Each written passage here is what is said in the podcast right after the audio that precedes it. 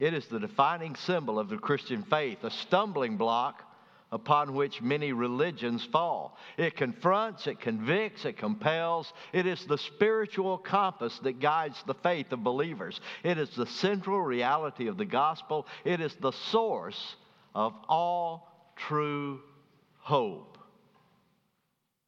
It is the cross. No wonder Paul declared, and we read together just a few moments ago from 1 Corinthians 2 2, for I determined not to know anything among you except Jesus Christ and Him crucified. One of the things we need to realize as believers is this there is no gospel, no faith, and no hope apart from the cross. I can't think of anything that is more foundational to real hope than embracing the reality and the doctrine of the cross. You see, as followers of Christ, we believe the cross is central to our hope. And so, over the next few weeks, as we begin a journey toward preparing ourselves toward Easter, which seems so strange, doesn't it? We're going to look together at the hope that is ours in the cross. We're going to look at what the cross means in a practical way to our lives, to our faith, to what the Bible tells us about the hope that we have in Christ Jesus. We're going to discover what the cross means to the world, what the cross means to the Father, what the cross meant to the Son, what the cross meant to the believers. We're going to look at how all of that comes together to talk about the practical way in which we live out our faith. It is the cross. This morning, I want us to begin at the beginning by asking a basic question Why should I base my hope on what Christ did on the cross? As you heard a moment ago, and we're going to spend this whole next year talking about the fact that our hope is in the Lord.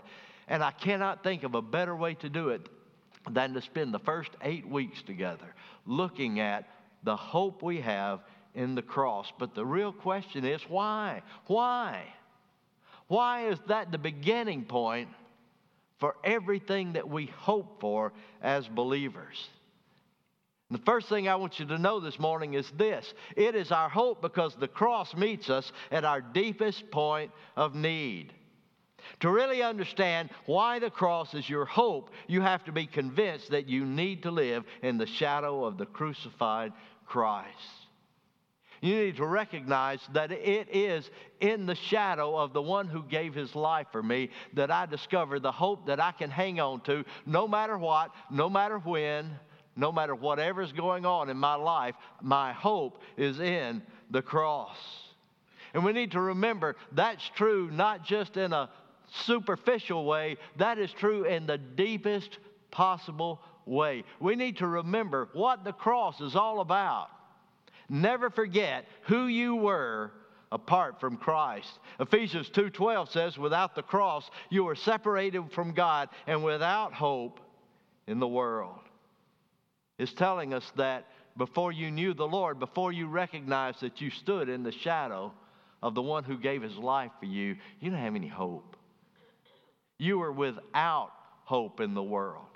You know, we talk a lot about that whole quality of hope, don't we? And we think about it in all kinds of ways. I hope I get what I want. I hope things turn out the way I expect them to. I hope that I can achieve the things I want to achieve. But the truth is, all of those things are just kind of smoke in the wind. They might happen and they might not. You can't say, This is my true hope. The only way you can say, This is my true hope is to say, My hope is based on what God has done for me and what God has done for me, He did through His Son. And what He did through His Son, He did on the cross. We need to remember that it is there that we find true hope. You know, I've been walking with the Lord for a long time now, and I still remember what it was like to try to make it without Jesus. I remember what my life was like. And understand, I really got serious with the Lord during my high school years. But I remember what it was like trying to make it without Him. Interestingly enough, it's not the sin that I remember so clearly. You know what I remember? I remember the loneliness, and I remember the futility, and I remember the frustration. of trying to figure out how was I going to make it through life all by myself? How was I going to do this in my own strength? With my own sense of frustration and sometimes my own experience of anger and sometimes my sense that, that my life wasn't leading the way I wanted it to go. Nothing ever changed my life like coming to know the Lord. It was there that I found the one who met my deepest point of need. That's my story. If you're a believer, it's your story too. You know what it was like to try to do it without Christ.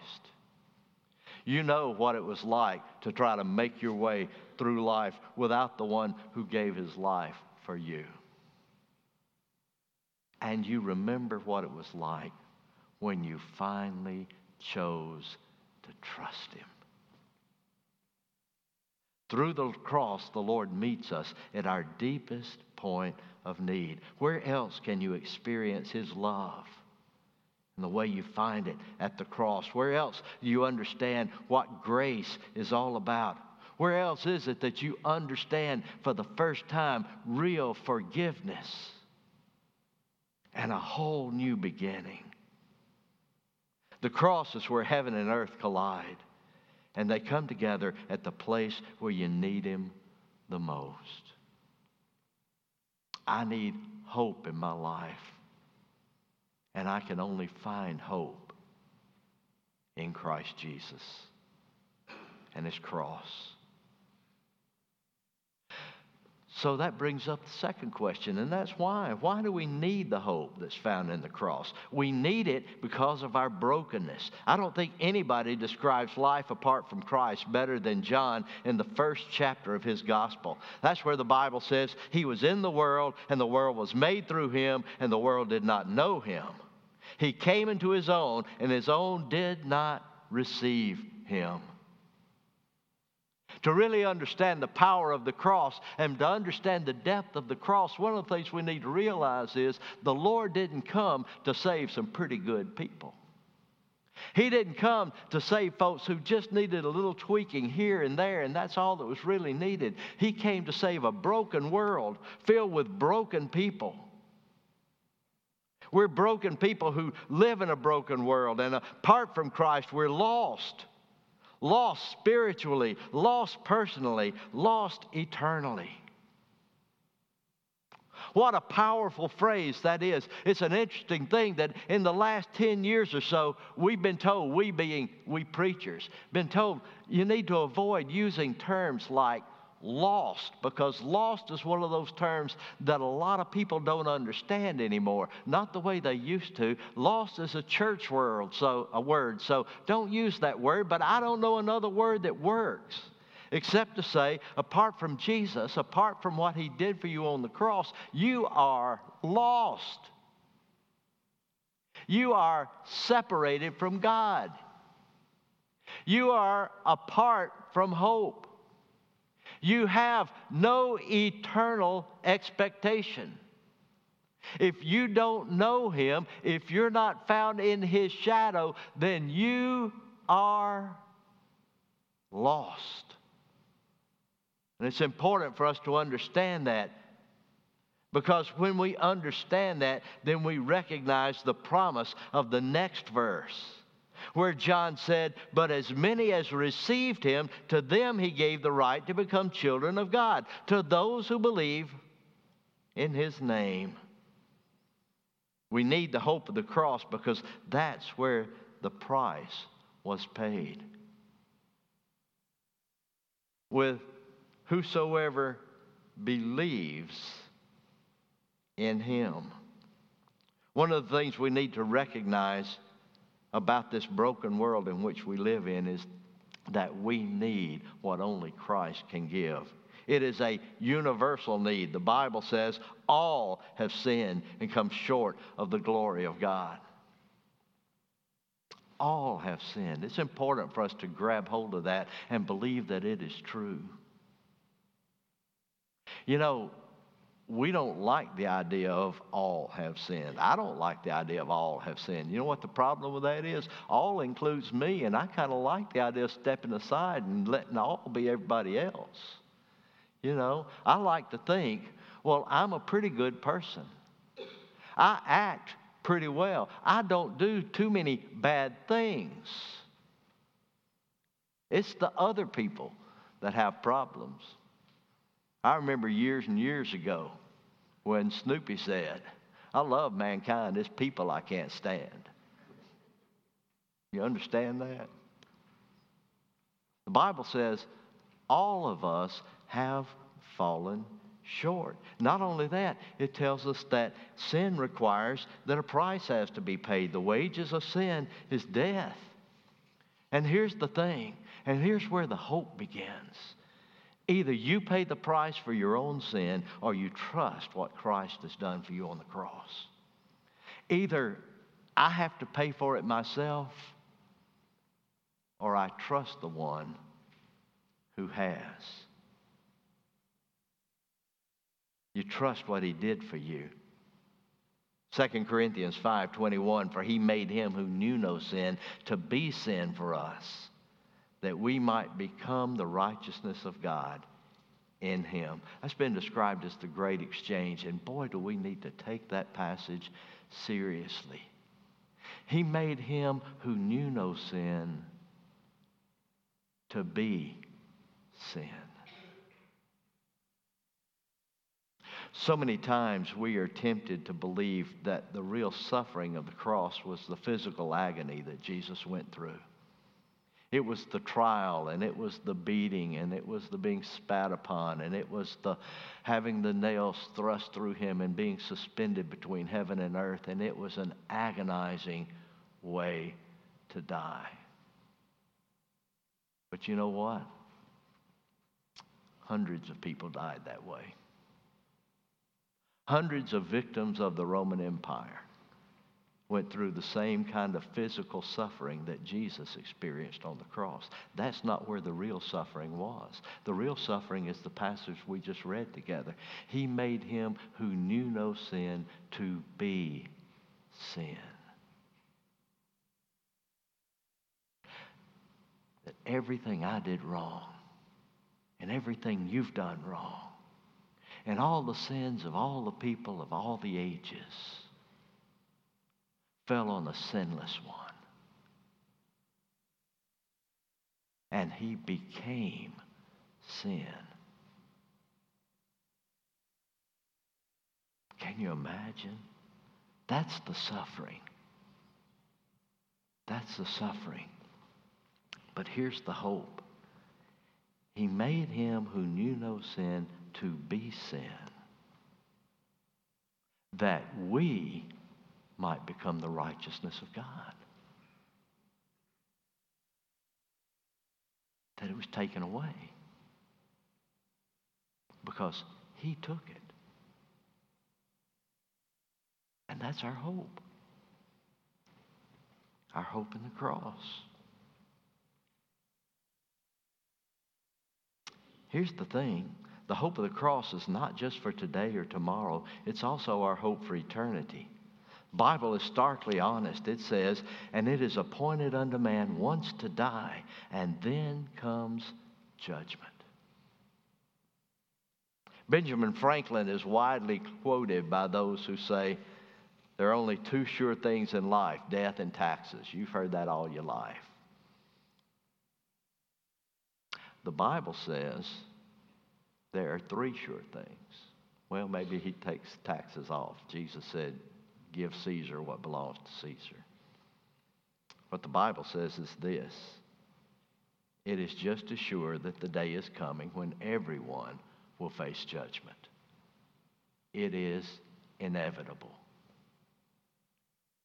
And on Judgment Day, either you will stand before God carrying the weight of your sin, or the weight will be carried by the Lord of the cross. Your eternal destiny depends upon who carries the weight. And the Bible says the crucified Christ is the only one who can open the way to eternal life. It is all about placing the weight of your hope on what Christ has done for you and not carrying the weight of your own life before God. No wonder Revelations 5 9 describes what all of the redeemed will declare on that day of judgment. When we will say to the Lord, You are worthy to take the scroll and to open the seals, for you were slain and have redeemed us to God by your blood. That is a powerful thing to say, isn't it? You have redeemed us to God by your blood. Our eternal hope is in Christ Jesus. Because you see, the hope of the cross has always been God's plan.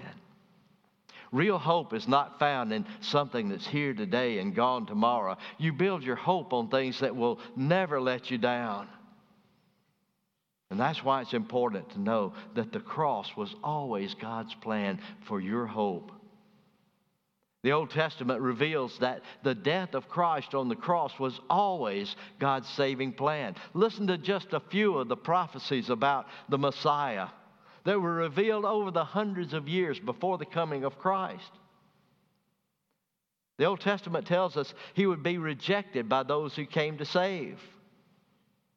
It says he would be sold for 30 pieces of silver. He would be silent when he was accused. He would be crucified with criminals. Soldiers would gamble for his clothing. None of his bones would be broken. He would be buried in a rich man's tomb. We know all of those things are true, but we know them from this side of the cross and the resurrection.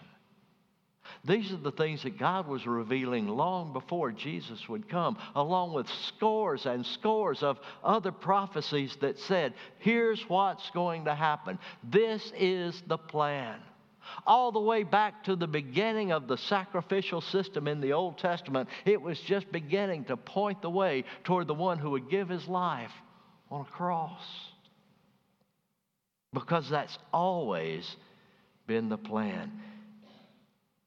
Why is that important for you to know? Because you need to know the cross has always been central to God's plan to redeem his people.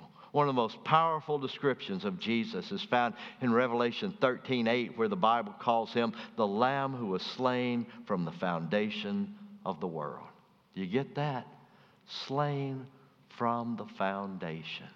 What is it saying? It's saying God didn't look down and say, I've got to do something. I've got to do something. What can I do? It is saying from the very beginning, God said, I have a plan. I will not abandon you.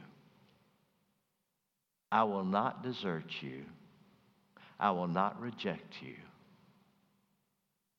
I will redeem you through the power of the cross. And that's been the plan from the foundation of the world. Nobody is excluded from its redeeming power as long as you trust in the power of the cross. The power of the cross covers every soul who believes. And that's why as I share a series of messages on the hope of the cross, I need to ask the most important question of all at the beginning, and it is simply this Where have you placed your trust? Is your trust in yourself? Is your trust in someone else? Is your trust in something you can accomplish? Or is your trust in the Lord of the cross?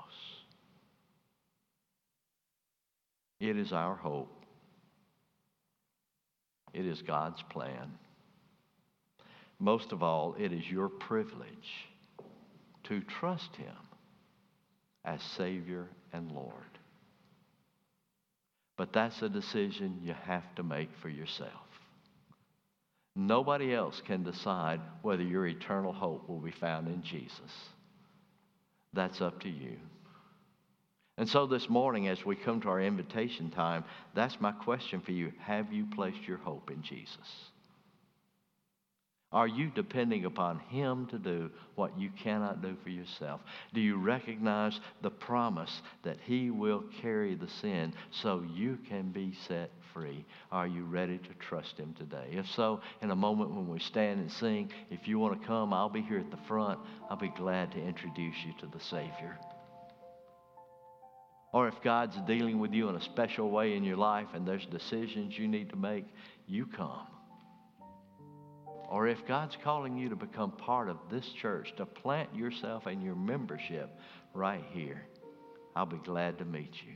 Is there a decision you need to make? We're going to stand, we're going to sing. You come. Let's stand together.